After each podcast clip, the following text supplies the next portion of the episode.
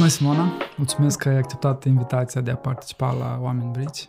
Bună, mulțumesc frumos pentru invitație. O să structurez discuția în două părți. Prima dată aș vrea să vorbim despre povestea ta. Ok. Uh, și doi, în partea a doua, care o să fie și mai consistentă, vorbim uh, despre relația de cuplu, pentru că tu ești specialist în, Mhm, în mhm. relația de cuplu. Sigur, cu mare plăcere, mai ales când e despre cuplu. Ok.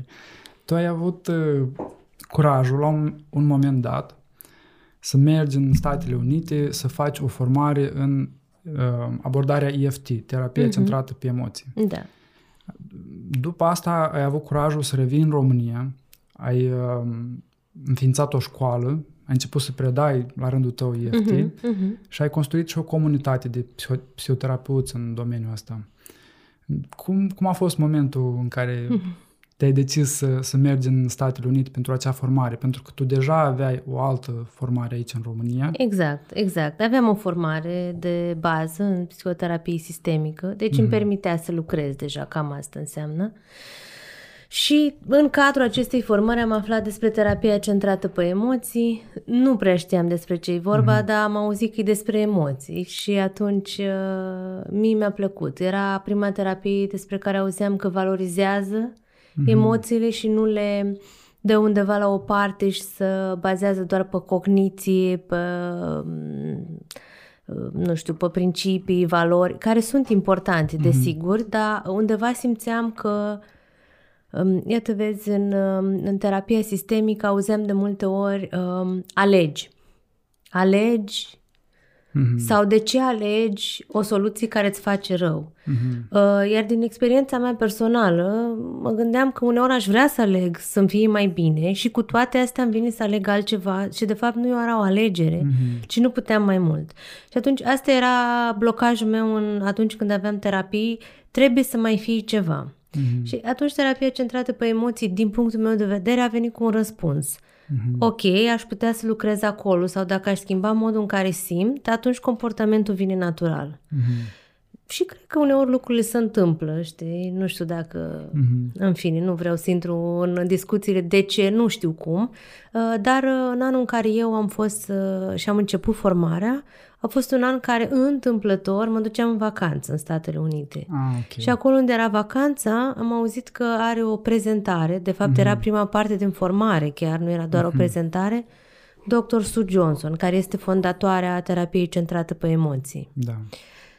Și am fost, m-am îndrăgostit, uh, ea este foarte carismatică și e clar că a, uh, a creat această terapie, deci nu că ea crede în ea, ci o simte, a creat-o, este fondatoarea și părea foarte simplă și foarte naturală, foarte organică. Mhm. Adică vorbea despre lucruri pe care cred că toți le simțim, dar nu știm să le spunem. Da. Și atunci am zis că ok, asta am să fac. Mm-hmm. Mi-am dat seama întorcându-mă în cabinet că nu e atât de simplu pe cât pare și Da. că mai am nevoie de puțin uh, training și atunci chiar am început formarea serios cu toate modulele și da. Mhm. Și cam așa. am terminat formarea. Apoi uh, tu ai spus că am avut curajul, alții au spus că am avut nebunia să mă întorc, aș fi putut să rămân acolo, e Da. adevărat. Um, Mie îmi place să vin aici, mi-a plăcut foarte mult și îmi place să trăiesc, nu că nu văd imperfecțiunile, să ne înțelegem, dar uh, îmi place. Mie mi-a plăcut întotdeauna în România și um, mi-a plăcut să fac uh, această terapie în limba română. Mhm. Pentru că tot ceea ce am auzit era în engleză. Și când am început să aduc și să formez comunitatea aici, primul lucru pe care l-am făcut și mi-a plăcut foarte mult a fost să traduc emoții, limbaj, expresii în ceva care are sens în limba română. Mhm. Pentru că uh, acești oameni care fac cu mine formare vor face terapie în limba română. Și atunci trebuie să spună lucruri care să aibă aceeași impact emoțional, da. cum ar fi în engleză și știm foarte bine că nu e, nu e același lucru, da? Și am zis de ce nu? Eu cred că avem nevoie Uh, am vorbit noi puțin înainte despre perioada de comunism prin care am mm-hmm. intrat și de dezumanizare așa și de distanțare de emoții uh, și cred că în general societatea noastră are nevoie de un pic de mai multă blândețe. Uh-huh. Și atunci asta m-a motivat să, uh-huh. na, să încep să fac formări aici. Și ca să rezumi un pic, care a fost cea mai importantă lecție pe care ai învățat-o după școala asta din Statele Unite?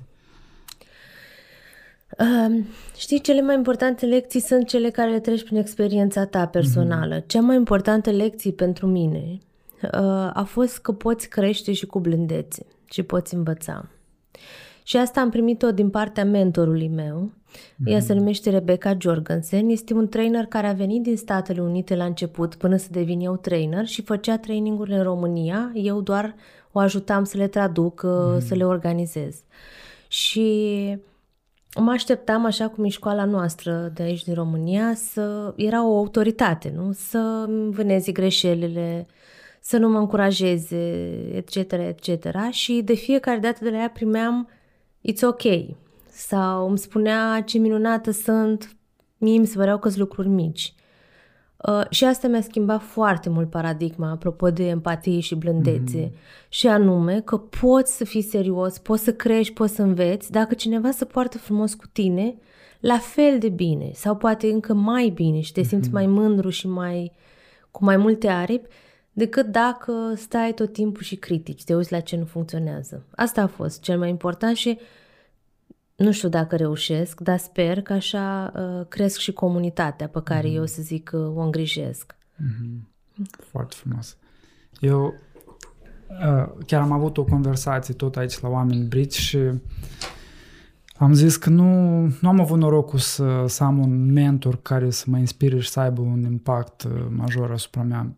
Am avut și tendința de a, de a fi frică de autoritate sau poate am avut tendința de a fi rebel față de mm-hmm. autoritate atunci când am simțit că se pune presiune pe mine.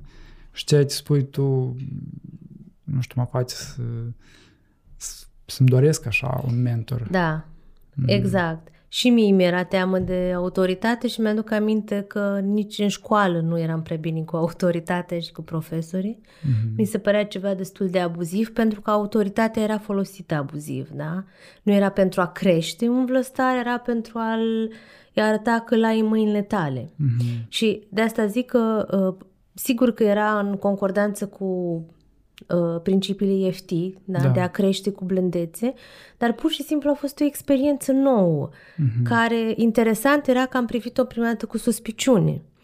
Pentru că nu înțelegeam dacă e pe bune, uh-huh. dacă uh, ceea ce îmi spune e adevărat sau vrea ceva de la mine, deși nu avea nimic ce să vrea de la mine. Uh-huh. Uh, și ea m-a împins să devin mai mult. Adică eu am zis că rămân doar terapeut, mi-a zis nu, trebuie să te faci supervizor și trainer internațional. Uh-huh iar eu am zis asta nu se poate, nu sunt eu. Ba da, ba da, you can do it. Și Na, asta e o lecție pe care eu am învățat-o și dacă am putea mm-hmm. să o predăm, eu să o predau mai departe și cei pe care o învață să o predea și așa mai departe, na, ar, ar da. aduce multă schimbare în România cel puțin. Da, e un mix foarte interesant. Să ai încredere și în același timp să-l tratezi cu blândețe un om. Da. Foarte interesant e... și puternic mixul ăsta. Da, și fermitate și blândețe, că eu înțeleg când lucrez cu părinții, de exemplu, ceea ce le este teamă atunci când sunt prea blânzi, da. este că se poate întâmpla copilul să iasă, nu știu, să facă lucruri nefăcute. Și firesc, mm. nu? Dacă nu avem limite da. și de asta dormim în casă, sub acoperiș și nu dormim afară, că nouă da. ne plac limitele, adică niște granițe, mm-hmm. pentru că ne securizează. Da. Uh, numai că avem senzația, din creștere, din educație, din istoricul nostru, că limitele se pun cu, picior, cu pumnul în masă mm-hmm. sau să pun uh, cu autoritate, cu agresivitate ca să fie înțelese. Mm-hmm. Și nu e așa. Dar pentru asta trebuie să experimentăm cu cineva. Asta da. e problema. Da. Nu prea avem cu cine, de multe ori. Da. da. Sau să experimentăm cu persoana dragă, dar în compania unui psihoterapeut EFT da. care ghidează da. procesul. Da. da. Asta e uh, poate partea care uh, e un pic uh, provocatoare. Mm-hmm. Uh, ni se spune sau vedem, iată, eu vorbesc acum despre această realitate și poate mulți dintre oamenii care ne ascultă spun ok, sună bine, am să fac și eu asta. Problema sau provocarea este că de obicei nu putem replica decât ceva care experimentăm. Mm-hmm. Deci nu este vina oamenilor sau a mea sau a ta că nu poți să faci uneori ceea ce știi că e bine, apropo de alegeri. Da. Ci pur și simplu, dacă nu ai această experiență în interior, este foarte, foarte greu să o creezi pentru altcineva. Foarte dificil. Da. Dacă nu ai experiență de blândețe, uh, va fi foarte greu să fii blând și să o primești blândețea. Chiar dacă întâlnești oameni care, așa cum îți spuneam despre mine, mm-hmm. cu mentorul meu, mm, prima dată mă întrebam, "Hmm, probabil că este ceva aici, poate fi și- ceva, sau este un mm, fel de a fi american, un Mhm. fel de a fi doar de a spune așa uh, great, great, dar nu este adevărat. Deci foarte greu am putut să iau înăuntru Da. vocea asta. Mhm. Da, și asta e cu... Deci, da, uh, terapia Da. ajută să experimentăm niște ipostaze emoționale pe care nu avem cum. Ne gândim că ar fi fain să le facem. Ce fain, toți ne gândim, ce fain ar fi să nu mai țip atunci când mă cer cu partenerul, mm. nu? Și să vorbesc frumos. Ce fain ar fi să nu mai fac asta cu copilul. Toți știm undeva ce e bine și ce e rău. Mm-hmm. Dar până la pune în practică, e nevoie să experimentăm puțin cum ar fi să pui în practică. Da, eu o văd ca pe un antrenament. La fel Exact. ca în sport. La noi așa a fost la mine și cu Cristina. Ne-am dus săptămână de săptămână și ne-am antrenat V-ați antrenat? cu bucla. Mhm. Bucla de reacții emoționale negative care provocau alte Mhm, reacții emoționale mhm, negative și am învățat să facem o buclă uh, virtuoasă în loc de Mhm, una mhm, vicioasă.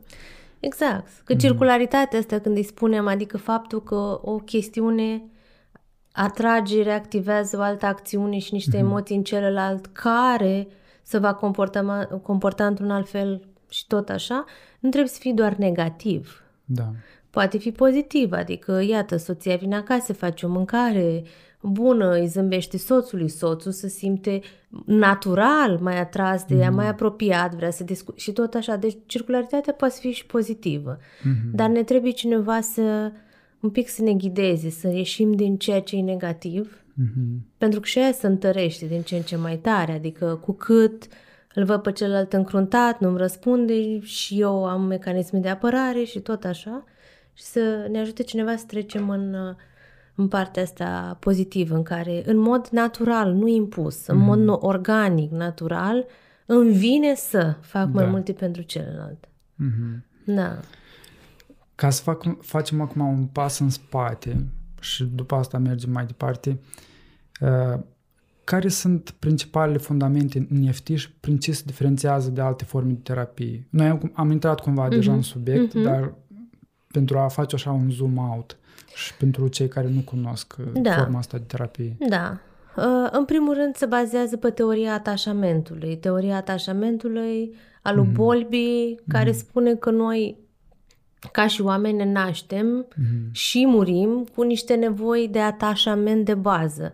Adică nevoia de a iubi, de a fi valorizat, acceptat, de a fi important, de a te simți protejat. Asta este baza. Și iată ce ne aduce nu că nou, dar poate e surprinzător, este că e de la momentul naștere până la momentul morții. Mm-hmm. Adică și dacă noi creștem în vârstă, nevoile nu dispar. Ele rămân. Mm-hmm. Asta este baza. Și atunci, uh, Su făcea uh, tot terapie sistemică, Su Johnson, și observa că oamenii, cuplurile merg bine până nu mai merg bine. Până când se întâmpla un eveniment atât de puternic, intens emoțional, încât ei regresau, aproape că nu mai făceau nimic din ce știau din terapie. Și atunci a înțeles că este un mecanism mai ascuns mm-hmm. și s-a întrebat pentru ce să ceartă oamenii ăștia, că ei știu cum ar trebui să se poarte și cu toate astea nu-i ajută. Mm-hmm. Și a înțeles că în momentul în care uh, un cuplu, o diadă în care există atașament, își trimit semnale care poate nu sunt clare, dar na, inteligența noastră emoțională le percepe, mm-hmm. că relația e în pericol, tocmai pentru că depindem de cel de lângă noi emoțional, uh, atunci sistemul nostru de apărare se activează. Mm-hmm. Vedem totul ca fiind desperiat, să vedem ce facem și fie scoatem ghearele, ca să zic așa, pentru atașamentul anxios, adică luptăm, Mhm. fie ne distanțăm. Da, ne distanțăm și ne apărăm, ăsta e un atașament evitant Mhm. mai degrabă. În loc să, ceea ce sperăm în terapie să se întâmple, să spunem exact ceea ce simțim. Adică, hei, când îmi vorbești așa, auci, mă simt ca și cum, nu știu, ai ceva cu mine sau nu mă mai iubești, mă îngrijorez. Ce se întâmplă de fapt? Oare cum îmi vorbești așa? Dacă să pot să spun asta, trebuie să am încredere că cel din fața mea chiar nu-mi vrea rău Și o să mă audă. și o să audă și nu o să spună termină cu prostiile, nu? De obicei bărbatul spune asta. Uneori, dar nu întotdeauna, da? Uh, Nu vreau să mergem pe stereotipii asta, dar e clar, bărbații sunt mult mai educați înspre a se distanța de emoții și Da. femeile sunt mai educate și mai antrenate, cum ai spus tu, înspre a intra în contact cu emoțiile. Da? Deci ăsta e principiul de bază, ca să ne întoarcem la întrebarea ta. Uh, EFT se bazează pe atașament, deci ne uităm la relații și mai ales la, tulb- la comportamentele așa numite problematice, adică plecat de acasă, ceartă, uh, iritabilitate, nervozitate, etc., etc., Da. nu le vedem ca și comportamente problematice în sensul că vrem să le stingem Mhm. și le spunem de mâine duci gunoiul, de mâine cum fac alte terapii, ci vreau să mă uit de ce apar. Mhm. Pentru că dacă mă uit din perspectiva atașamentului, înțeleg atât de bine de ce, dacă am un mecanism de apărare de luptă și văd, simt că soțul meu se distanțează de mine, mă voi duce și voi încerca să-l mai întreb o dată și încă o dată și încă o dată, să-l agăț cumva, poate, poate, în speranța că îmi spune hei, de fapt n-ai de ce să te îngrijorezi. Mm-hmm. Desigur că nu se întâmplă, pentru că și partenerul meu este om și el va auzi exact ce îl îngrijorează pe el, și anume soția mea nu-i mulțumită. Da. Orice aș face nu-i mulțumită. Habar n-ar, n-are el că ea vrea să-i spună aș vrea să mai stai cu mine. Da? Mm-hmm. Și de aici circularitatea. Deci asta este baza și doi, se lucrează cu emoțiile. Mm-hmm. Da? Considerăm că emoțiile nu sunt înșelătoare sau că emoțiile nu sunt ceva care ar fi ultimul lucru, ba sunt primul lucru, pentru mm-hmm. că ele ne mișcă înspre, da? Vine de la emovere. Mm-hmm. Da? Când simt o emoție, ea niciodată nu minte. Sue Johnson spune, am văzut multe gânduri disfuncționale, dar nicio emoție care minte. Emoții, n-ai cum să faci fake la emoții, le simți. Da. Și dacă le simți, primul lucru ar fi să-ți dai seama ce vrea să-ți spună. Da, da, da. Știu, periculoase sunt comportamentele, că dacă sub emoții dau cu pumnul cineva, atunci nu mai e ok. Mm-hmm. Dar nu emoția e problema, ci ce am făcut sub imperiul emoției. Și atunci eu mă duc la emoții, asta e un alt principiu din EFT, să văd ce vrea să-mi comuni, ce simți tu când stai de voz, sau când te enervezi atât de tare, sau când stai în pas și plângi, mm-hmm. la ce te gândești, ce se întâmplă, ce simți în interiorul tău și înțeleg că are sens, emoțiile tot timpul au sens. Deci astea sunt cele două principii și diferențiază de terapiile care se uită la comportamente, la antrenament, mm-hmm. adică de mâine faceți așa. Și funcționează mm-hmm. până când apare ceva de o intensitate foarte mare emoțională și dă înapoi, mm-hmm. pentru că atunci se activează amigdala. Amigdala nu mai știe ce cărți a citit, câtă terapie a făcut. Ea știe așa, sunt în pericol sau sunt safe? Păi dacă soția mea țipă la mine, sunt în pericol, relația uh-huh. e în pericol, îmi spune lucruri nașpa despre mine. Uh-huh. Uh, am uitat ce mi-a spus terapeuta, vreau să plec de acasă. Da, da, da cam așa. Da, da. Și lucrăm cu amigdala, o liniștim și apoi lucrăm cu ea. Uh-huh. Foarte frumos. Da. Ai, ai spus uh, despre emoții și uh, am extras și din discuția de la Radio Guerilla uh, ideea asta că Emoțiile nu sunt periculoase, comportamentele pot fi periculoase. Emoțiile sunt doar niște indicatori. Exact. Cred că multă lume nu înțelege uh, adevărul ăsta, pentru că atunci când văd o manifestare a emoții, tind să, să o ia personal. Da, da. Mm. Da, și mai mult decât atât, uneori pentru că nu știm ce să facem cu emoțiile, ne copleșesc. Da. Adică dacă eu sunt tristă, am o tristețe, mm. Și tristețea asta pentru că eu nu știu, pentru că nu am învățat. Să-ți aduce mm-hmm. aminte ce spuneam. N-am avut experiență ca cineva când sunt tristă să vină, să mă ia în brațe, să stea cu mine până când îmi trece. Mm-hmm. Și poate să însemne și săptămâni. Mm-hmm. dar să-i pese atât de mult încât să stea cu mine până îmi trece, atunci dacă nu știu ce să fac, emoția s-ar putea să mă copleșească și dacă mă trezesc că stau în pat mm-hmm. și mă uit la tavan și nu mă spăl de trei zile și astea sunt niște situații reale, da? Adică încep să mă duc înspre depresie, mm-hmm este normal să-mi fie teamă de emoții. E normal să mă gândesc, o, oh, oh, nu fac, nu am să intru în tristețe orice ar fi. Mm-hmm. Și atunci încerc să mă ocup cu orice altceva decât să stau să... Da. da? Adică oamenii, cumva vreau să normalizez, oamenii lor le este teamă de emoții mm-hmm.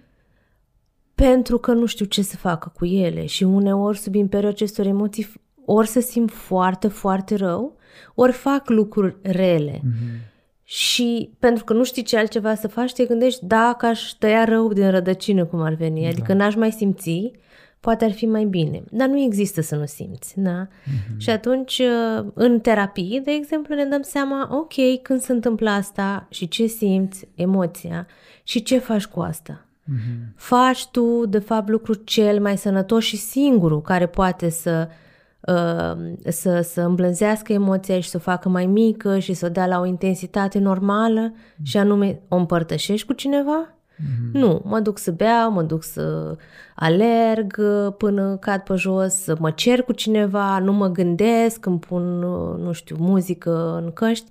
Ah, ok, atunci are sens, deci emoția nu mai pleacă de acolo, pentru da. că ea tocmai ce vrea să-ți spună ceva. Mm-hmm. Da. Da pe lângă emoții, prima, primul pilon, cum ai spus, este teoria atașamentului și, de fapt, modul în care uh, am avut relația cu părinții în copilărie ne influențează modul în care suntem în, în relația de cuplu ca adulți. Foarte mult. Din păcate, nu e așa uneori, pentru că nu toți părinții noștri au reușit să facă o treabă grozavă, mm-hmm. nu din vina lor. Pentru că nici ei n-au avut altfel de da. experiențe. De obicei replicăm, am zis, experiențe pe care da. le-am trăit. Nu putem vorbi japoneză, așa cum am mm. mai mhm. zis, dacă nu cunoaștem, e firesc. Um, dar partea bună este, sau pozitivă, ca să nu intrăm în depresie, da. este că putem schimba asta. Da. da. Atașamentul nu este așa cum se credea. Cred că acum, chiar încă poate 10 ani, dar poate în 20 să spun, se credea că atașamentul este fix. Adică odată ce s-a întâmplat relația cu părinții, mm-hmm. mai ales în primele 18 luni, toate uh, experimentele erau cu copii de 18 până în 18 luni, mm-hmm. adică atunci începea să apară stilul de atașament la, la mm-hmm. copil. Părea că lucrurile sunt cam scrise și cam asta este. Uh, terapia și asta, dar mai sunt și terapi, alte terapii care lucrează cu atașamentul și studiile de după arată că nu. Că dacă putem să avem altfel de experiențe, mm-hmm. corective să numesc ele, da. Uh, putem să ne schimbăm stilul de atașament. Și asta este extraordinar. Asta cred că e cea mai tare veste. Da, da, că da. dacă părinții noștri, bieții, nu, și noi, eu sunt părinte, știu că nu tot timpul poți fi perfect, mm-hmm. Ehm, dar dacă nu a fost chiar, nu perfect, ci bine, putem să schimbăm. Și cum? Prin terapie. Mm-hmm. Și cel mai fain este să uh, facem împreună cu persoana, persoana iubită. De fapt, uh, vezi, relațiile de ce sunt atât de important? Din perspectiva mea e ca o a doua șansă. Mm-hmm. Dacă nu ai avut șansă cu părinții, retrăiești, retrăiești și împreună cu partenerul sau cu partenera s-ar putea să te oglindești altfel în oglinda asta a vieții, să te mm-hmm. vezi ca fiind bun, de valoare, oh, da. cineva mă iubește, acasă m-au neglijat toți și persoana asta e nebunită după mine, o fi ceva de capul meu. Da. da? Pentru că e o altă experiență, mă oglindesc altfel de ochi. Da, da. da. da. Eu nu, nu am avut experiență de a face terapie individuală, doar de cuplu. Mm-hmm. Dar cred că a avut un impact mare terapia de cuplu asupra mea individual vorbind, nu doar asupra relației da. noastre. Uh, pentru că e un mic ecosistem în care, uh, în care trăiesc da, relația de cuplu și, um, cum ai spus tu, felul în care mă văd în ochii partenerii îmi schimbă propria mea exact. percepție despre mine și influențează și relațiile cu ceilalți, fie că sunt colegi, prieteni, da. părinții chiar. Exact, exact. Mm. Deci uh, de asta eu încurajez cel mai mult să vină oamenii în diadă, în relații importante. Mm-hmm. De cuplu, dar pot fi mamă-fică sau da, chiar când, uh, când copiii sunt adulți mm-hmm. și pot veni cu... De ce? Nu nu e despre că lucrez doar la relația, este exact cum ai spus tu și mă bucur că ai simțit asta. Uh, de fapt, schimbă, nu există doar cuplu și acolo sunt într-un fel și eu individual sunt altfel. Da. da? Mm-hmm. E un cuplu, um, noi toți ne definim prin relații. Știu că există această idee a independenței, eu, eu știu cine sunt și îmi spun eu mm-hmm. cine sunt, dar de fapt nu este susținută în realitate. Mm-hmm. Copilul când se naște, dacă nu are un om care să pună mâna pe el, de asta ei cresc foarte greu, cei neîngrijiți, mm-hmm. nici nu știu unde încep și unde să termină. Copilul nu știe unde începe mâna și unde să termină până cineva nu-i spune Oh, ce mânuți mici ai! Astea sunt mânuțele tale, astea sunt mânuțele mele. Mm-hmm. Noi existăm prin relații, aflăm despre noi prin relații. Degeaba îi spun unui copil te iubesc, da. dacă în rest faptic îi arăt că nu sunt acolo pentru el. Și atunci, dacă în sfârșit întâlnim pe cineva care uh, concordă vorba cu fapta, mm-hmm. încep să, de fapt, mă reflectă pe mine. Înseamnă că merit să fiu iubit. Oh, wow! Înseamnă că, hmm, da? da? Vedem și copiii care, de exemplu, cei care au fost adoptați și încep să fie reflectați de părinți, încep să au o postură mai bună. Adică, mm-hmm. hmm, prezența mea contează în lumea asta. Și ca să știu că prezența mea contează în lumea asta, trebuie cineva să-mi arate asta. Nu pot eu singur să mă conving de asta. Da. Da? Într-un fel, e frumos să pornești dintr-un loc în care consider că ești suficient așa cum ești și construiești, decât dintr-un loc în care te simți insuficient, că nu ești ok și vrei să recuperezi sau vrei mm-hmm. să mhm. demonstrezi celorlalți că de fapt ești mai bun. Exact. Și ca să, să ai uh, sentimentul ăsta că ești suficient, că ești ok așa cum ești, e nevoie de o oglindire, e nevoie de lucru în relații. Da. Singur e probabil imposibil. Să... Singur e imposibil, deși mm. noi credem că e posibil. Da. Dacă ne uităm în oglindă și ne batem pe spate și ne spunem că o să fiu bine, știu că există acest trend și o să supere unii pe mine, mm-hmm. că mă uit în oglindă și îmi spun, a, sunt bine, eu sunt cel mai important, eu sunt cea mai bună. Mm-hmm. Dar nu-i de ajuns. Am văzut acești oameni în momente intense sau dureroase că suferă un colaps. Da. Pentru că noi nu suntem făcuți ca și oameni să trăim singuri. Noi suntem făcuți să ne reflectăm, să ne validăm, să dăm mm-hmm. feedback. Mm-hmm. Suntem făcuți, deci când cineva ne ia în brațe și simțim că cu adevărat uh, persoana e sinceră, uh, noi creștem. Da. da? Pentru că cineva mi oferă iubire și mm-hmm. sistemul meu uh, nervos se poate relaxa. Da, e, ah. De asta Sue Johnson spune despre acest tip de relații că se numește raiul sigur. Mm-hmm. Da? Safe heaven. În care uh, sunt stabil, da. am încredere în cine sunt eu și că merit să fiu iubit și am încredere și în cel de lângă mine că dacă îl chem va fi de ajutor, va fi mhm. acolo. Mm-hmm. Da. Așa că eu personal încurajez relațiile. Da, da, da. Și eu... Nu cu tot uh, din adinsul, să da, ne înțelegem. Da. Nu vreau să fiu înțeleasă greșit. Nu încurajez relațiile care sunt dureroase, care pot deveni abuzive. Da. Da? Uh, dar noi putem să ne vindecăm și să creștem doar în relații. Mm. Și cum ai spus tu, iată, relația terapeutică este una vindecătoare. Da. da. Și chiar pentru cei care își doresc mai mult Uh, pentru sine, își doresc, uh-huh. poate, poate sunt ambițioși, vor să obțină mai mult în viață, așa cum sunt eu, mi-am dat seama că exact siguranța pe care am obținut-o în relații datorită terapiei de cuplu m-a făcut să pot să ies în lume mult mai sigur pe mine și mai încrezător și mai relaxat. Uh-huh, uh-huh, uh-huh.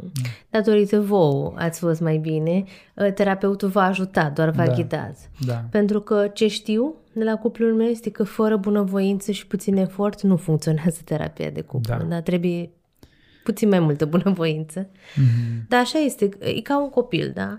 La copii, de ce dau exemplu, e că vedem mai clar, ei nu se ascund așa de tare. Da. Dacă sunt, pleacă dintr-un mediu sigur, pot explora. Așa Da. ne arată experimentul Strange Situation, primul experiment care a fost făcut pe atașament. Da, da, da. Copilul care e sigur pe mamă, care are o relație bună, care știe că mama e acolo și e stabilă și se întoarce, explorează mult mai mult. Mhm. Mai multe jucării pleacă la mai mare distanță decât copilul care uh, el pare că e mai legat de mamă, dar nu e așa. Dar e un atașament în fel nesecurizat pentru că e tot timpul înfricoșat să nu plece mama. Mhm. Da? Deci această dependență, noi o numim sănătoasă, de fapt ne dă mai multă autonomie, nu ne trage înapoi, așa cum ai spus tu. Da, da. Depind, sigur că depind de persoana din viața mea. Copilul depinde de mamă și eu depind uh, de relația cu partener la modul, starea mea depinde de asta. E normal, că altfel nu avem o relație, da, dacă nu-mi pasă. Uh, dar faptul că depind, știu asta și sunt ok cu partenerul, mă lasă să explorez mai departe de casă. Dacă nu, cum dau exemple na, și clienților mei, dacă nu, uh, aștept să adorm partenerul să-l uh, butonez la telefon. Da. Adică distanța fizică, nici distanța, fi, uh, nici, pardon, apropierea fizică nu e de ajuns, pentru că tot timpul motoroașele de neîncredere mm-hmm. sunt în acțiune. Iar dacă am siguranță, partenerul poate fi la mii de kilometri, pentru că știu că mă poartă în minte și în suflet. Da. Da. Da. Mă simt foarte bine în conversația Da, asta cu mă tine. bucur. Terapeutic. Da, da, da. Da, dar mi-a plăcut ce ai spus de autonomie, pentru că multora dintre Mhm. cei cu care vorbesc le este teamă cu o relație prea apropiată. De ea din libertate. Exact, exact. Și tocmai invers, da? Mhm. Mm-hmm. Cercetările ne arată, dar și experiența proprie, nu? Uite, tu Da. mi-ai povestit, ne arată că întotdeauna când ai un acasă bun, Mhm. poți să te duci să cucerești lumea. Da, da, da. Când acasă nu-i bine, nu-ți mai bine nici, și nici nu te mai interesează lumea. Asta e problema. Mhm. Da? De asta cuplurile cele mai sudate au și succese profesionale și nu-i întâmplător, nu-i pentru că le merge bine și Mhm. sunt uh, norocoși, ci pentru că acolo ai liniște, e bine și atunci poți să cuceri, cum am zis, poți să te duci și să, na, să explorezi și cuplurile Da. să pot susține, unul, pe- adică partenerii unul pe celălalt în funcție de când e momentul evoluției fiecăruia. Da. Da.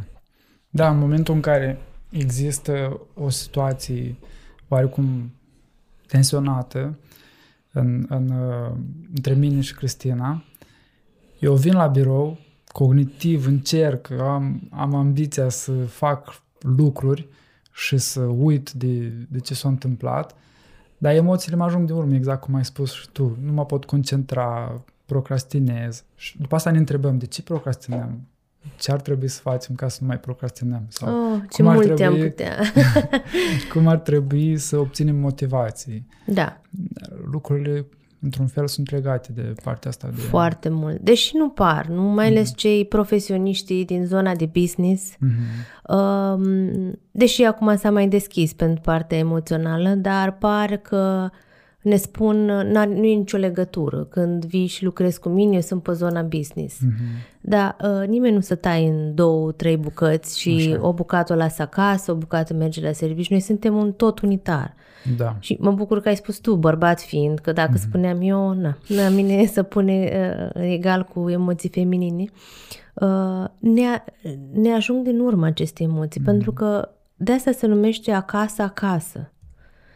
Da, acasă este baza, de unde, mm-hmm. na, ca și la luptă, dacă ai baza bună, după aceea, na, s-ar putea să, uh, să ai victorii. Și, și în business, de multe ori ne întrebăm, de ce n-am chef? De ce procrastinezi, ai spus, da? Da. Păi pentru că n-am motivație și de obicei cea mai mare motivație este că sunt, dacă sunt bine vreau să cresc, dacă nu, mă preocup foarte mult și sunt tare ocupat cu să repar ceea ce nu funcționează. Da. da. Da. Da. da. Putem Foarte să introducem EFT în business. interesant. Ar fi, ar fi ceva. N-ar fi? Ar Ar fi fi. ceva, da. Știu că Uh, sunt ceva aplicații, nu chiar am lucrat cu ele, dar uh, le-am așa, le-am uh, citit, dar uh, ar fi fain pentru că ai o zonă care pare că nu are nicio legătură cu emoții, dar Mm. nu este deloc așa. Mm-hmm. Așa că să te gândești, poate tu fiind bărbat ai mai mult intrare în zona masculină a business-ului. Da, eu în activitatea mea la fel vorbesc despre asta. Nu putem separa partea profesională mm-hmm. de partea personală. Dacă există ceva ce te macină pe partea personală, hai să discutăm despre asta. Pentru exact. Că e o experiență umană completă, nu poate fi exact. împărțită. De fapt, despre asta e vorba și îmi place cum ai spus. Ehm, este vorba despre o experiență umană, naturală și mm. în firescul lucrurilor este ca relațiile din care facem parte să ne influențeze. E nefiresc să mă prefac că nu mă influențează. E ca un fel de mm, întrerupere între mine mm-hmm. și cel care, să zice, merge la serviciu. Un fel de mai mult antrenament să mă distanțez de ceea ce simt. Dar în realitate, dacă vreau să fiu cu adevărat real, mm-hmm. autentic, să vorbește despre asta, da. și dacă sunt în contact cu mine, spun când mi-e rău, mi-e rău, când mi-e uh, sunt nervos, când sunt îngrijorat de acasă, sigur mm-hmm. că nu mai pot să am aceeași eficiență la servici. Da. Și atunci ar fi nevoie, da, în primul rând să mă duc la bază, să verific ce se întâmplă acolo și apoi Mm-hmm. Iar chiar și la servici sunt relații umane. Rare ori joburile sunt total izolate în care nu prea ai interacțiuni. În general, mm-hmm. se bazează pe interacțiuni umane și dacă suntem oameni, avem emoții. Da. da. Dacă suntem oameni, dacă nu, ne verificăm și înseamnă că suntem uh, androizi. Mai glumesc cu fica da. mea că spunem, cum, cum îi verificăm? Îi verificăm. Dacă au emoții, sunt oameni. da. Na. Unii uh, refuză să accepte da. că au emoții. Mm-hmm, da. mm-hmm. O să o să-ți pun o serie de întrebări, întrebări pe care le-am uh, primit eu din discuții cu, cu apropiați, cu, cu prieteni uh, și întrebări la care nu m-aș fi gândit singur tocmai pentru că am trecut deja prin procesul ăsta de terapie uh-huh. FT, pentru că am citit cartea Ține-mă strâns în brațe. Mm, deja sunt frumos. îndoctrinat, așa să zic. Ești la este... avansați. da. Uh-huh. Dar uh, sunt preocupări pentru, uh, pentru, mai ales pentru persoane care sunt în, în, în relații de cuplu. De exemplu, aveam așa o discuție acum ceva timp despre iubire. Și uh, fric, despre frica că atunci când mergi în, ta- în terapie și începi să deconstruiești, să analizezi emoții, comportamente, dispare magia iubirii. Da? N-am auzit frica asta, da, dar da. mă bucur că mi-o spui. Da, da, da. Aha. da. Într-un fel, iubirea are o, are o, o magie și nu ar trebui înțeleasă sau analizată. Aha, aha, înțeleg. Cum, Așa este. Cum răspunzi tu la... Eu răspund că mă bucur că e înțeleasă. Mm-hmm. De altfel, Su, când uh, povestea de prima dată despre această terapie, avea așa în discursul ei, spunea iubirea nu mai este un mister. Mm-hmm. Uh, și înțeleg acum că pe unii întrista lucrul da, ăsta, da, adică da, îi sperie. Mm-hmm. Uh, dar este uh, mai bine. De ce? Iubirea uh, este foarte frumoasă când începe, nu așa? Și mm-hmm. când simțim fiori, când există acea perioadă în care uh, partenerii sunt unul pentru celălalt, de altfel și apare o izolare față de lume la începutul mm-hmm. cuplului, care e firească, nu? Vreau să mă cunosc, să mă conectez, ceilalți contează mai puțin. Uh, și este foarte bine când funcționează. Mm-hmm. Problema cu misterul este că nu mai funcționează. Da. Pentru că dacă este cutia neagră, nu o să știu să repar. Mm-hmm. Da, părea că e vorba așa de noroc. Dacă ai noroc, merge relația, pentru că e mister, nu? Da. Dacă n-ai noroc și ai ghinion, nu mai merge și fii rămâi așa într-o relație nefuncțională, de mhm. dragul, mm-hmm. na, multe ori motivații, sau te desparți. Când iubirea nu mai este un mister, înseamnă că pot lucra la ea, pentru că știu mecanismele, știu mm-hmm. toate arcurile și Uh, pot să lucrez și să o repar. Mm-hmm. Pentru că uneori și oamenii care se iubesc greșesc, își greșesc unul altuia. Deci nu este egal cu oamenii care se iubesc nu greșesc niciodată sau sunt perfecți. Ba din contră. Și când ne gândim la, când eu mă refer la relații, mă gândesc la relații de lungă durată, care au trecut uh, de o lună, două, da. un an. Știu că există un mit că iubirea ar trebui să meargă de la sine, relațiile, da. dar relațiile nu merg de la sine. Pentru că, așa cum îmi spune și numele, e ceva, e un organism viu. Mm-hmm. Și știu că nu-i romantic să spun, dar noi trebuie să lucrăm la relații în fiecare zi. Da. Și înțeleg atunci ce spui, da? Iubirea, uh, nu știu, este exfoliată de acest mister, de acest uh, da. pasiuni, ceva incitant, nu știm ce ni se întâmplă. Mm-hmm. E bine să spun la început, nu știm ce ni se întâmplă, e foarte bine că e bine. Mm-hmm. Dar problema apare atunci când lucrurile încep să scârție, da. că nu știm unde să lucrăm. Și, sincer, eu cred că relațiile de lungă durată cu adevărat, și să ne gândim nu la 5, nu la 10, la 40 de ani, dar care să fie și armonioase, nu relații când am unde să plec, mm-hmm. uh, necesită upgrade-uri, ca să zic așa. Întreținere. Acum, întreținere și chiar, up, nu, cum să numesc astea, upgrade, nu upgrade, în aplicații, da, da mm-hmm, că mi-i mm-hmm. pe telefon. Da, da, da. Uh, pentru că nu mai sunt la 20 de ani, cum da. sunt la 40, mm-hmm. cum sunt la 60, cum sunt la 80 și mm-hmm. este minunat că nu mai sunt așa, ar fi culmea să am aceeași minte ca la 20. Dar uh, pentru asta sunt niște adaptări la schimbare. Deci sunt niște schimbări și trebuie să mă adaptez la schimbare. Și pentru asta îmi trebuie, cum spuneam, bunăvoință să fac asta mm-hmm. și un pic de efort. Mm-hmm. Acestea sunt cuplurile care reușesc, cele care știu că iubirea este, ăla este atașamentul de fapt, pe care mm-hmm. nu știm cum se creează, cum ne place. Sunt de altfel studii. Mm-hmm. Pe ce criterii se creează? Unii credem că e karma, e divinitate, alții uh, au făcut studii psihologice că sunt uh, uh, opuși să atrag. Ba nu, similaritatea este mai interesantă. Uh-huh. Uh, de obicei ești mai predispus să uh, vii în relații cu persoane de lângă tine, că vecinul, că uh-huh. na, la școală. Deci proximitatea. Uh-huh. Încă nu știm. Sigur că ne place să credem că e ceva al nostru, a fost pus deoparte și este foarte bine, dar tocmai dacă a fost pus deoparte și al nostru și frumos, trebuie să-l mai ilustruim, să ștergem de praf. Da. da. Și asta mm-hmm. eu zic că nu e din... Uh,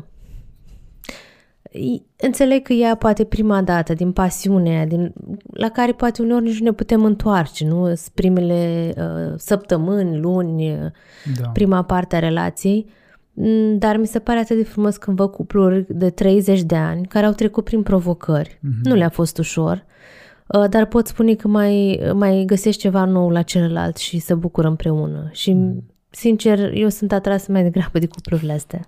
Da, eu sunt de acord cu tine.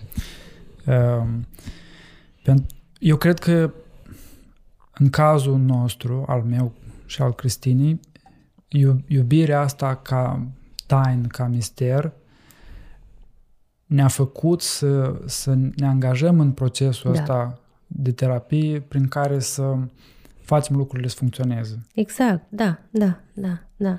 Exact, iubirea ca taină, iubirea ca parte romantică, da, iubirea da. care diferențiază iubirea dintre un soț și o soție sau nu neapărat căsătoriți, între mm-hmm. doi parteneri față de iubirea între doi frați. Mm-hmm. Este ceva, este da. altceva și ne place, ne bucură, ne întinerește, ne dă aripi uh-huh. și în același timp să păstrăm în minte că asta vine la pachet cu și aș vrea să păstrez, să onorez, să respect, să valorizez lucrul da. ăsta. Uh-huh. Da.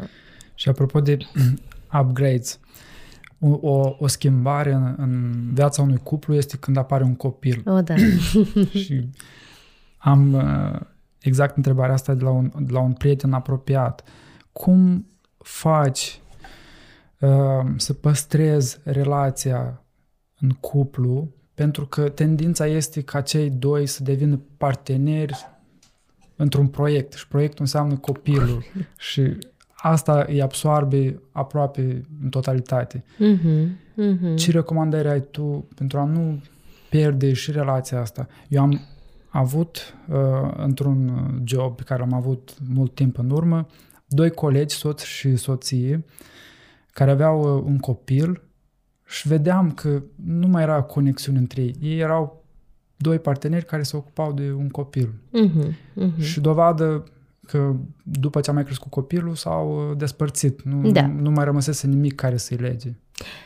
poate că nu mai rămăsei sau poate că n-au știut ce Da, să facă da. cu... Vorbeam despre schimbări. Mhm. Copilul, mai ales apariția primului copil, Da. reprezintă o mare provocare pentru cuplu.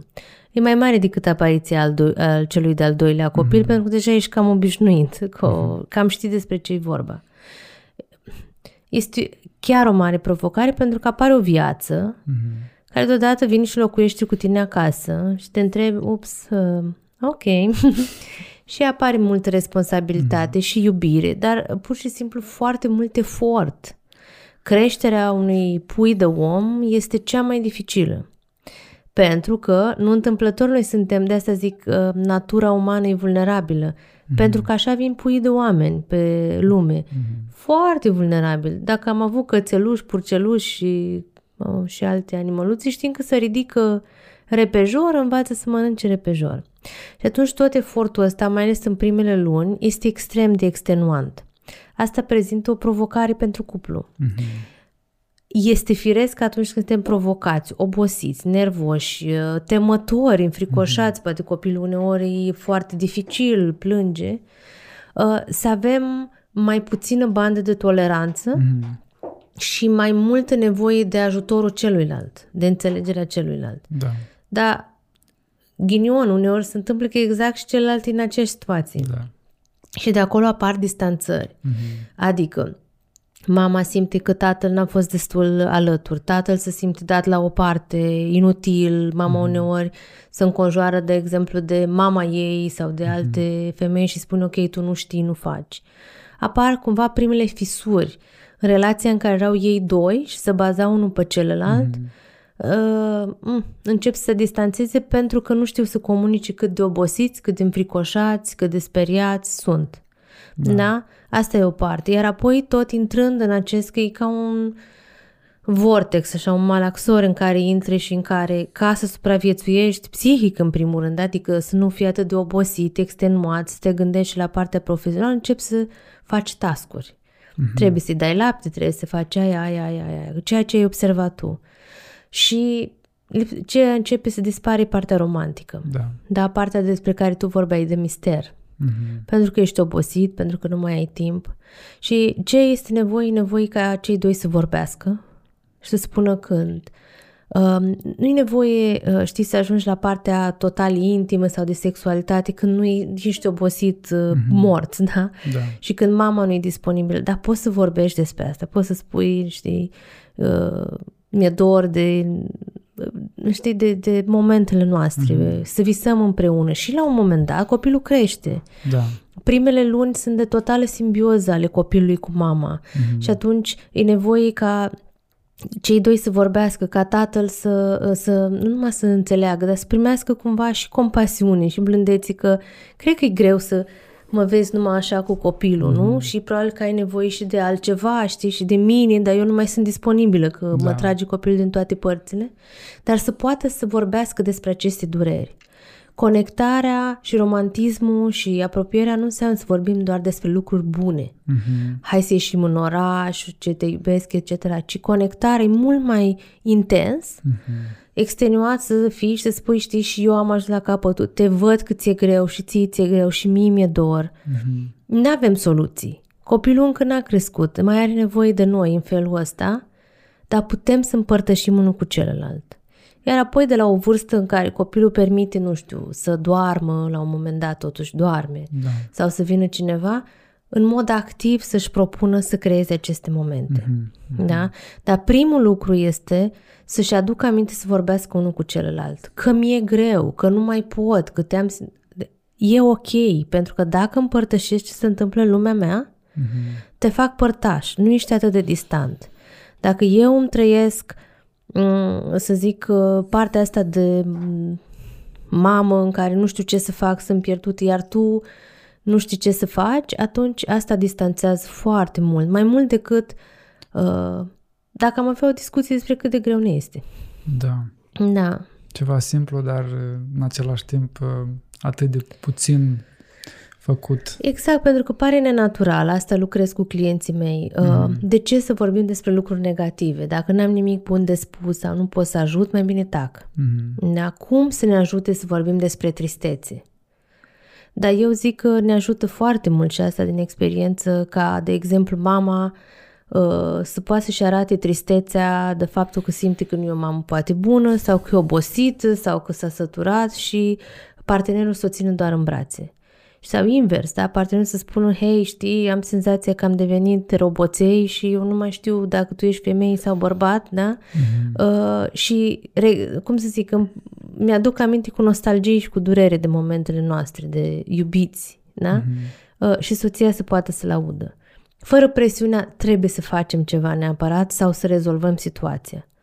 Da, dar asta e o instanță cum ai zis tu, ciudată, să vorbim despre ceva care ne doare fără să rezolvăm. Da. Gesturile romantice, uh, dacă doar faci gesturi romantice, nu ai rezolvat problema. Dacă nu ai și mm. partea asta de a împărtăși experiența emoțională prin exact. care treci. Asta e cea care leagă și care într-un moment din ăsta mm-hmm. ar putea să-i apropie. Pentru că, vezi, am avut așa un cuplu, el vine cu flori și cu nu știu ce, o șampanie, ea vine după o zi în care a hrănit la sân copilul, uh, simte o presiune. Da. Simte că trebuie să întâmple ceva sau ce vrea să-mi spună sau nu-i mulțumit și cum să-i spun că sunt obosită și că tot ce aș vrea este să mă las să fac un duș și să ne trântim împreună pe canapea. Da. În momentul în care pot vorbi despre asta, uh, de fapt, îi spune, doar nu vreau, nici eu eram la fel de obosit, dar vreau să te simt. Și atunci a spus, da, putem face asta, da? Mă duc, fac un duș și stăm împreună de mână și ne uităm la noi. Ei, nu mai suntem ca mm-hmm. șase luni înainte, dar suntem împreună. Dar asta ajută. Mm-hmm. Da. um, o altă întrebare se referă la jocurile de putere. Uh-huh. Vorbeam chiar înainte de a, uh-huh. de a, vor, de a începe uh, să filmăm.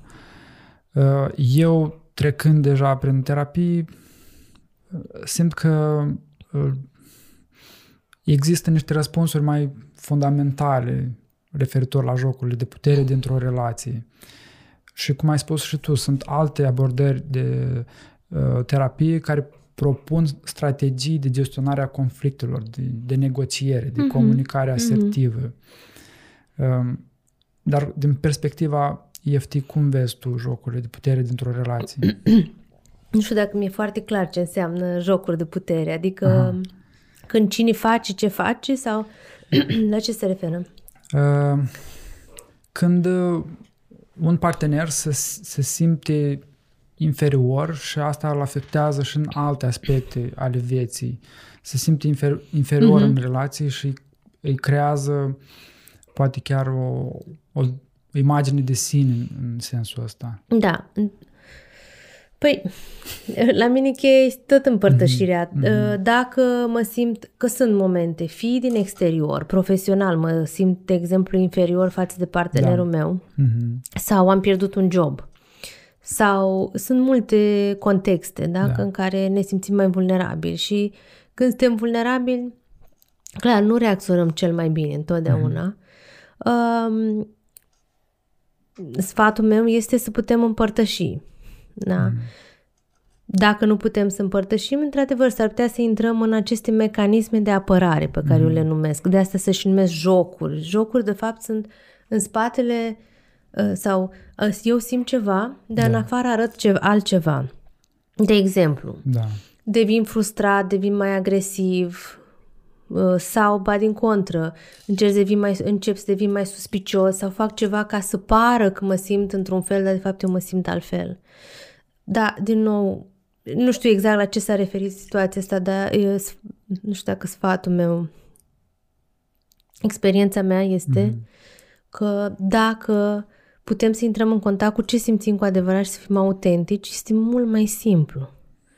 Da. E așa de uh, relaxant să nu mai trebuiască să-ți pui măștele de eu știu, eu pot, nu mă atinge mm-hmm. uh, și dacă pleci ok pentru că ce crezi eu nu pot să-mi găsesc pe altul și mâine mm-hmm. pentru că e un joc în sensul că știm că e doar un mecanism de apărare da. Pentru că e imposibil într-o relație, de exemplu, în care chiar oamenii simt ceva unul pentru celălalt, uh, o mișcare de genul ăsta să nu-l influențeze cu adevărat. Da? Uh, dar când spunem asta, probabil că vrem să vedem o reacție la celălalt. Problema mm. e, așa cum vorbeam la începutul discuției noastre, că dacă eu în loc de tristețe arăt furie, habar n-are da. cel care mă vede că eu de fapt am vrut să spun altceva. Um, așa, într-un cuvânt, ce bine ar fi să putem să intrăm în contact cu ce simțim cu adevărat, să recunoaștem în primul rând, că mm. unii nici nu știm să recunoaștem ce simțim. Da. Uh, și apoi să spunem ce poate să se întâmple. Poate să se întâmple ca celălalt să spună nu, dar e mai puțin grav decât să o țină așa 2-3 ani într-un conflict continuu. Mm. Da. Deci primul pas este să învățăm să fim în contact cu noi înșine da. în așa fel încât să înțelegem ce simțim și în al doilea pas este să împărtășim, da. să vorbim cu celălalt.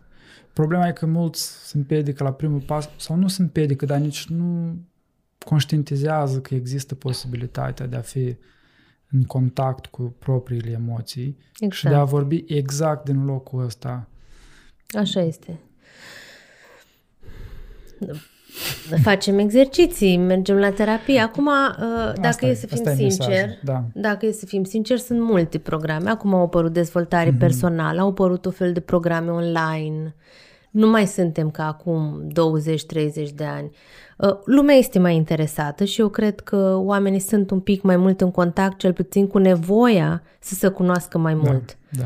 Parcă este o nevoie. Acum eu vin din lumea psihoterapiei și cred că suntem pe un val ascendent, mm-hmm. în sensul nu că mă bucur că oamenii se simt rău, ci oamenii înțeleg că au nevoie de ajutor și că când ai nevoie de ajutor, mergi la un specialist în domeniul în care tu ai nevoie de ajutor. Da. Uh, și eu am mare încredere că, iată, cu EFT, cu atașament, cu sunt foarte multe workshop-uri pe atașament, mm. multe traininguri, coaching. Da. Uh, învățăm că natura umană este vulnerabilă, uh, natura umană este profund emoțională și este foarte bine, că asta ne face oameni mm-hmm. și că împreună ne este mai ușor. Ai sintetizat foarte bine. Ehm, un alt uh, subiect pe care la fel l-am, l-am discutat este uh, partea asta de compatibilitate. Multă lume își pune problema cum îmi dau seama dacă sunt compatibil cu persoana care sunt într-o relație sau nu și cât de mult contează într-o relație. Contează, mm-hmm. de ce nu? Compatibilitate, dacă ne referim să avem aceleași valori, principii. Mm-hmm.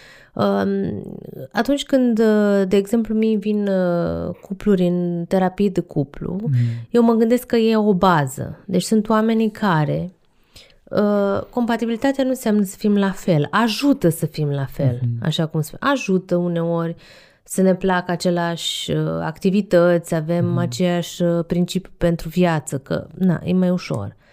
Dar nu este de ajuns.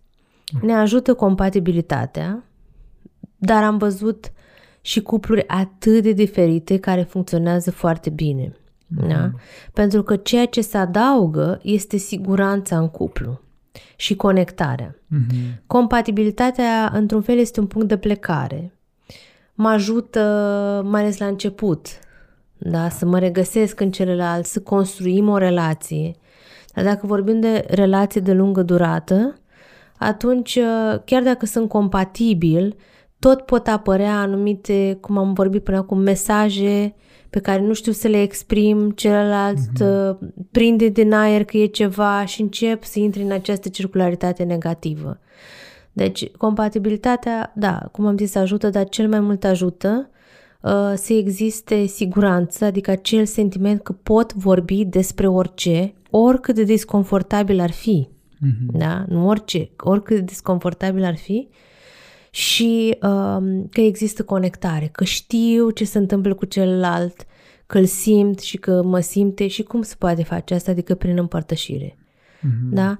Iubirea, adică atașamentul și compatibilitatea, eu zic că astea deja au, au fost negociate la începutul relației, da? Mm-hmm, adică mm-hmm. ne dăm seama, suntem foarte diferiți și cu toate astea e ceva care ne leagă.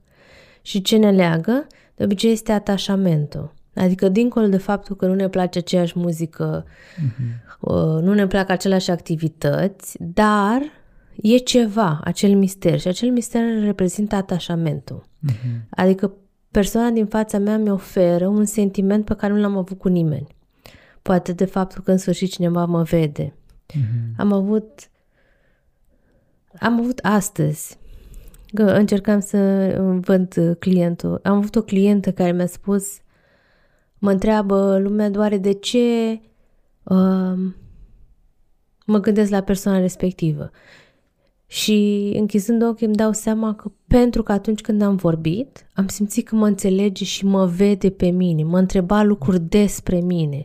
Un sentiment mm-hmm. care e atât de intens și vrei să-l mai repeți. Asta e iubire. Mm-hmm. Pentru că când Bolbi a adus teoria atașamentului în 1800 și uh, nu prea suna bine teoria iubirii, atunci lumea era foarte preocupată de cogniții, voință și altele mm-hmm. și de aia se numește teoria atașamentului, dar din perspectiva mea ar trebui să numească teoria iubirii. Mm-hmm. Da, ă, ar fi fost prea neserios pentru lumea academică. Da. Da, deci asta cu compatibilitate ajută, eu zic că ajută la diminuarea fricțiunilor, mm-hmm. dar nu reprezintă baza. Ok. Într-un fel, mă, mă gândeam la uh, faptul că atașamentul înseamnă și o serie de abilități individuale. Și atunci când uh, intri într-o terapie de cuplu, chiar dacă la finalul terapiei s-ar putea să decizi sau ulterior uh-huh. să mhm. decizi uh, să te desparți, uh-huh. uh, cel puțin ai lucrat la aceste abilități și ai mai mari șanse să intri într-o nouă relație uh, mult mai pregătit și echipat. Da, așa este, exact. Uh, sunt și cazuri care uh, ajung la, na, după câteva ședințe sau, în fine, mai mm. multe, ajung la concluzia că la un moment dat s-au detașat. Mm-hmm. Da? Pentru că dacă urmărim atașamentul, atât timp cât există atașament, și nu există, de nou, repet că vreau să fiu înțeleasă foarte bine, nu există comportamente periculoase sau umilitoare, mm-hmm. da? Deci există atașament și conflicte, disconfort, etc. Dar atât timp cât există atașament, putem să lucrăm. Mm-hmm. Dar există și cazuri când uh, unul sau ambii s-au detașat. Mm-hmm. Durerea a fost atât de mare, uh, frecușurile au fost atât de multe, de frecvente, încât s-au detașat. Asta este, e tot un mecanism de apărare, nu poți să suferi la nesfârșit. Și atunci îi poți să ajungă la concluzia că le este mai bine sau că doresc să se despartă. Mm-hmm. Terapia, așa cum ai spus, n-a fost în van. Pentru că poate să fie, eu oh, m-am dus la terapie ca să mă despart. Uh, da, dar uh, cu siguranță se despart altfel. Da. Pentru că înțeleg niște lucruri, cu atât mai mult dacă au copii împreună, pot să negocieze, pot să colaboreze altfel de dragul copiilor, pentru că uh, disconfortul emoțional nu se termină cu actul de divorț. Actul de divorț e un act. Am văzut foarte multe cupluri care se ceartă la fel de mult mm-hmm. și la fel de puternic după divorț ca și cum ar fi împreună. Tu, tu ai spus o chestie foarte uh, importantă la emisiunea de la Radio Guerilla. Uh, Într-un divorț furtunos, copilul pierde ambii părinți. Exact. Și așa se întâmplă, nu? Pentru că apare nerezolvarea conflictului, mm-hmm. ne, uh, discutarea clară a ceea ce se întâmplă, a ceea ce simt fiecare dintre ei doi, mm-hmm. uh, o să ducă la continuarea acestui tip de neînțelegeri, de neclarificări, de frustrări în care fiecare se simte neînțeles, frustrat, îndurerat mm-hmm. și după divorț. Și ei vor continua să se certe, ceea ce, ce se întâmplă când te cerți? Ești conectat la conflict, dar nu ești conectat la copil cea mai mare parte din resurse și energia părintelor, părinților care sunt în conflict, încă da. n-au rezolvat, n-au putut să-și spună durerea și celălalt să audă și să se despartă, să, cum zic eu, frumos, omenește, civilizat, uh, o, cea mai mare parte din energie se consumă prin a-și linge rănile, care sunt normale, a-și plânge durerea, a trăi frustrarea, conflictul și, din păcate, părăsesc în ghilimele uh, emoțional copilul Da.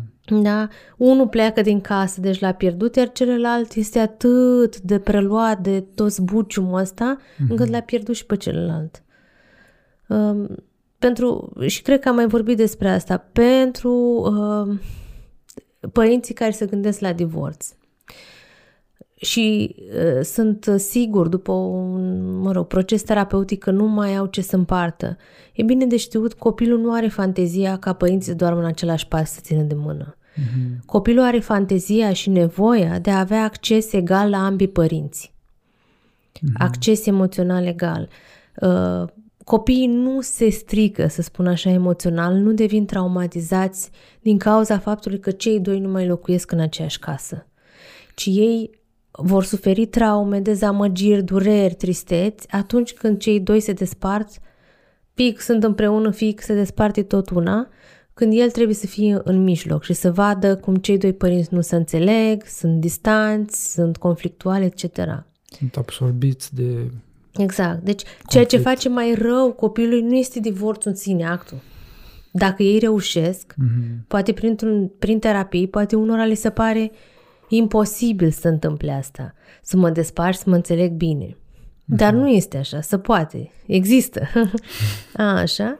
Um, Copiilor, deci nu le face rău actul de divorț, le face rău faptul că acest divorț aduce cu sine foarte mult foarte multe renunțări, pierderi, dureri mm-hmm. care nu are cine să le proceseze. Adică nu mai are, nu mai poate să întâlnească cu unul din părinți, vede doar conflict, vede durere, vede tristețe, uneori e umilit, nu vine la, de exemplu, unul din părinți nu vine la serbările copilului și se simte trist, se simte abandonat. Asta este mult mai dăunător decât actul de divorț în sine.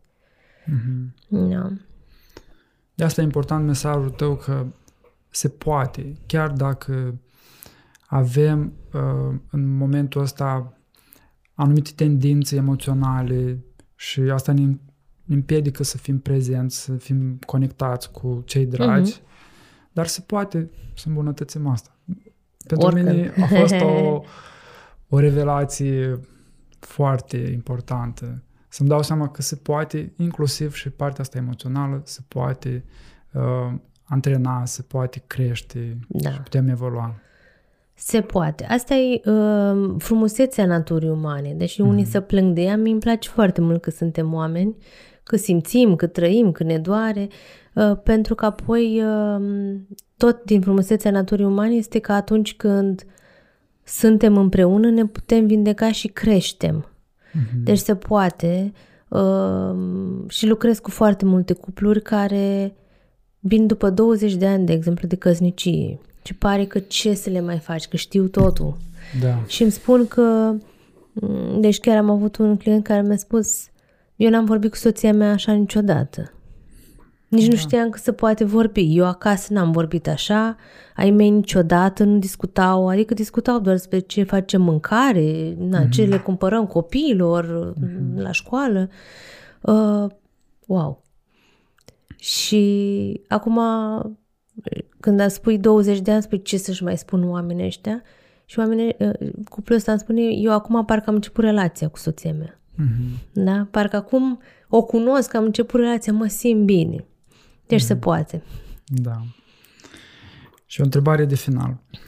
Ă, viața de cuplu devine o micro a noastră, mai ales în, în vremurile în care trăim, legăturile sociale cu ceilalți sunt mai slabe decât erau înainte, uh-huh. în mhm. comunități mai mici și nevoile pe care le avem unul de la altul sunt mult mai mari decât erau poate înainte.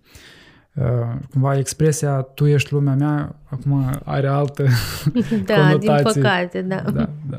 Și asta îi face pe unii să, să aibă așteptări mari și preferă să nu mai intre într-o relație, să rămână singuri, pentru că e și presiunea asta mare. O relație trebuie să ofere foarte mult uh-huh. în microlumea asta. Uh, care este mesajul tău final? Atât pentru cei care sunt în, în relații și există presiunea asta, cât și pentru cei care încă nu și-au găsit perechea.